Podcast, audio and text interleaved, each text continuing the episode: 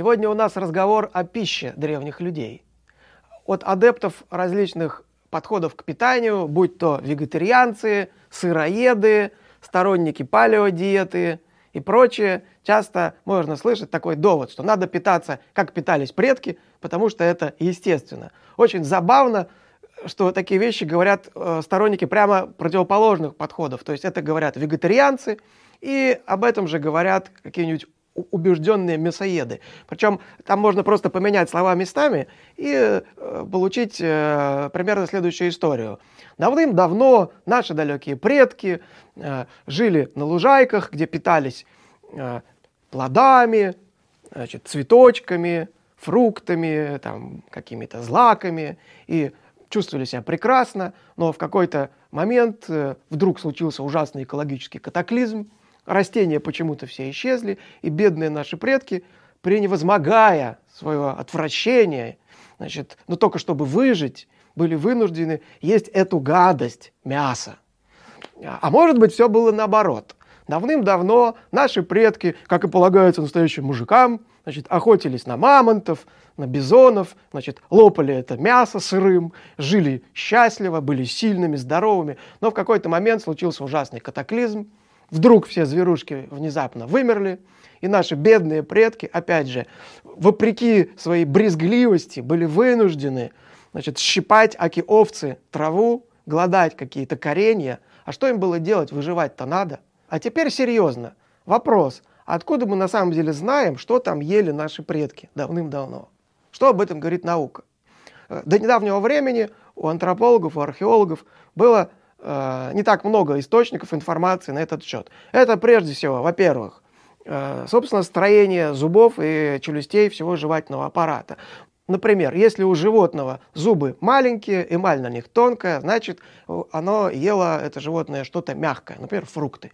Если зубы большие, мощные, эмаль толстая, значит, ему приходилось грызть какую-то жесткую пищу. Понятно, что разрешающая способность такого, такого метода невелика. То есть мы можем примерный тип рациона определить, но что конкретно ела эта тварь, мы не знаем. То есть мы, разглядывая челюсти шимпанзе, мы не можем сказать, какими конкретно растениями оно питалось.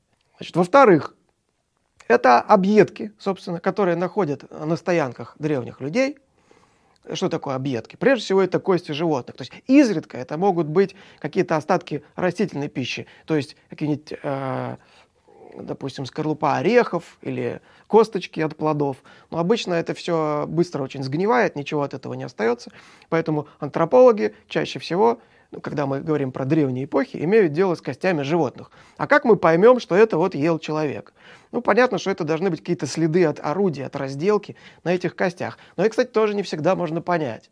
То есть по поводу некоторых находок спорят. Допустим, одна из самых древних такого рода находок – это кости антилопы э, из Восточной Африки, которым больше трех миллионов лет.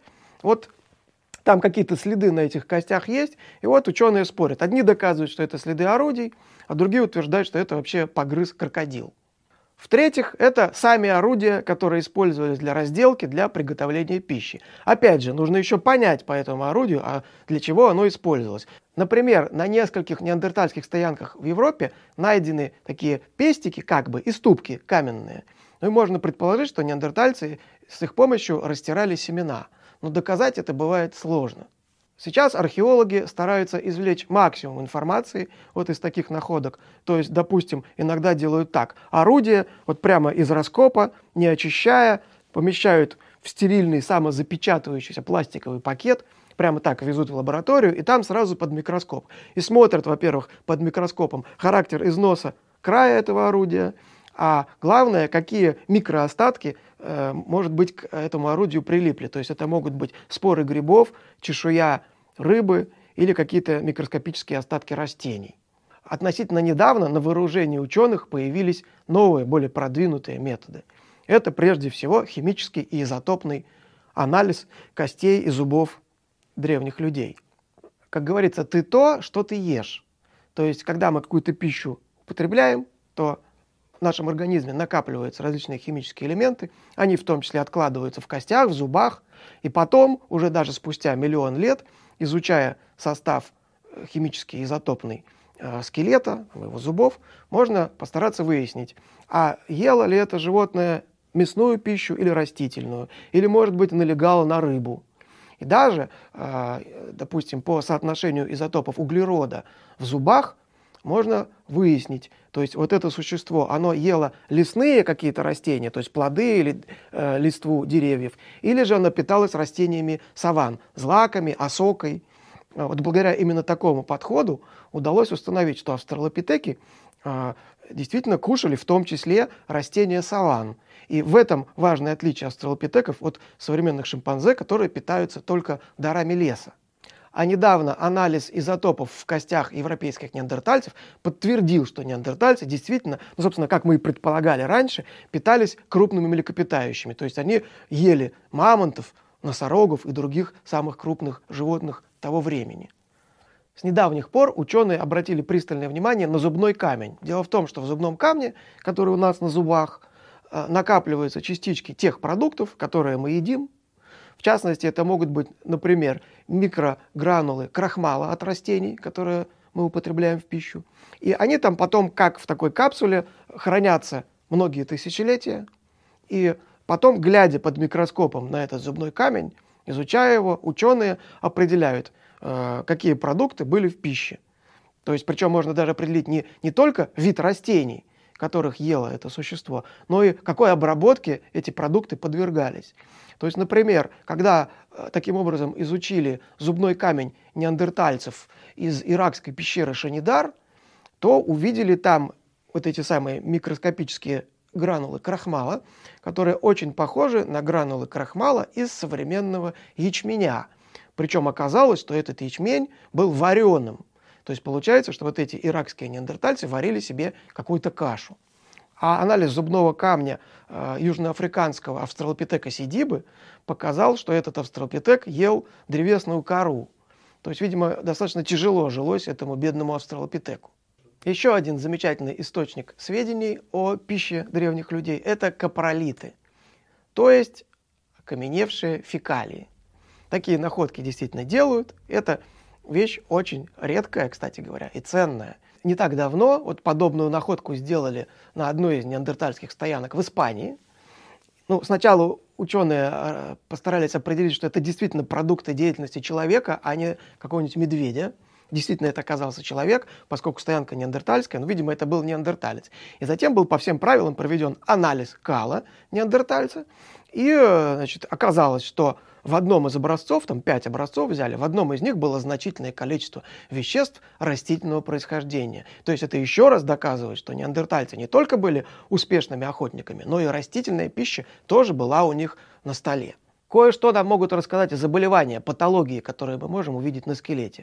То есть, например, если этот человек чем-то злоупотреблял, например, в огромном количестве ел мед, в итоге у него развился гипервитаминоз, и это приводит в итоге к такой конкретной деформации костей. И вот именно такая характерная деформация костей обнаружена на скелете древнего человека из Кении, которому полтора миллиона лет. То есть уже полтора миллиона лет назад он вообще перебарщивал с медом.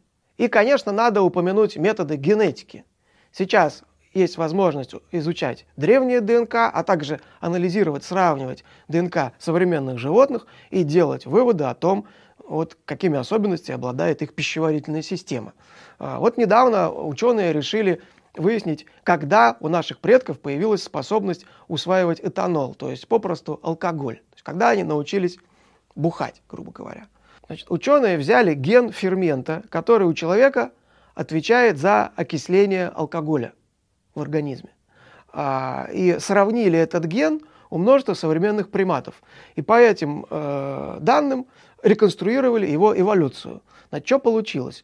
Оказывается, еще 13 миллионов лет назад наши предки алкоголь не могли усваивать, их от него тошнило, воротило.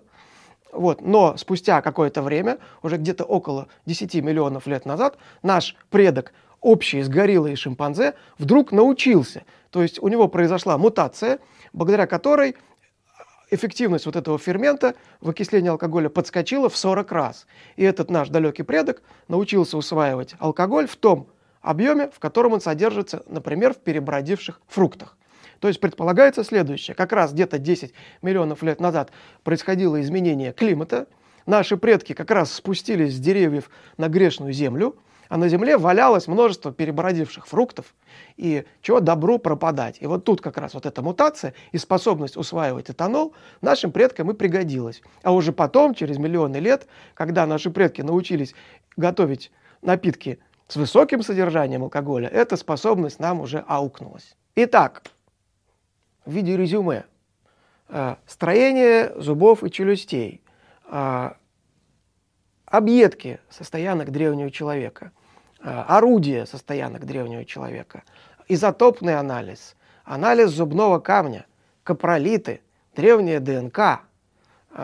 Это неполный перечень тех источников, откуда ученые узнают о том, чем питались наши предки десятки, сотни тысяч или миллионы лет назад возвращаемся к тому, с чего я начал. Так какой рацион для нас естественен? Какой рацион был естественным для наших предков? Ну, давайте решать. Может быть, это мамонтятина, которые питались кроманьонцы или неандертальцы в Европе. А может, это древесная кора, которую голодал австралопитек Сидиба в Южной Африке. Или, может быть, это перебродившие фрукты, которые подбирали наши предки 10 миллионов лет назад. Кому что нравится. Вероятно, ваш рацион – это ваше личное, частное, интимное дело. Это зависит от ваших индивидуальных особенностей, от вашего здоровья, от вашего организма. И выбирать его стоит после консультации с соответствующим специалистом, наверное, с каким-то врачом-диетологом. И ни в коем случае не вестись на громкие фразы о неком виртуальном, естественном рационе наших предков. Потому что, скорее всего, те, кто произносит эти фразы про рацион наших предков, ничего не знают.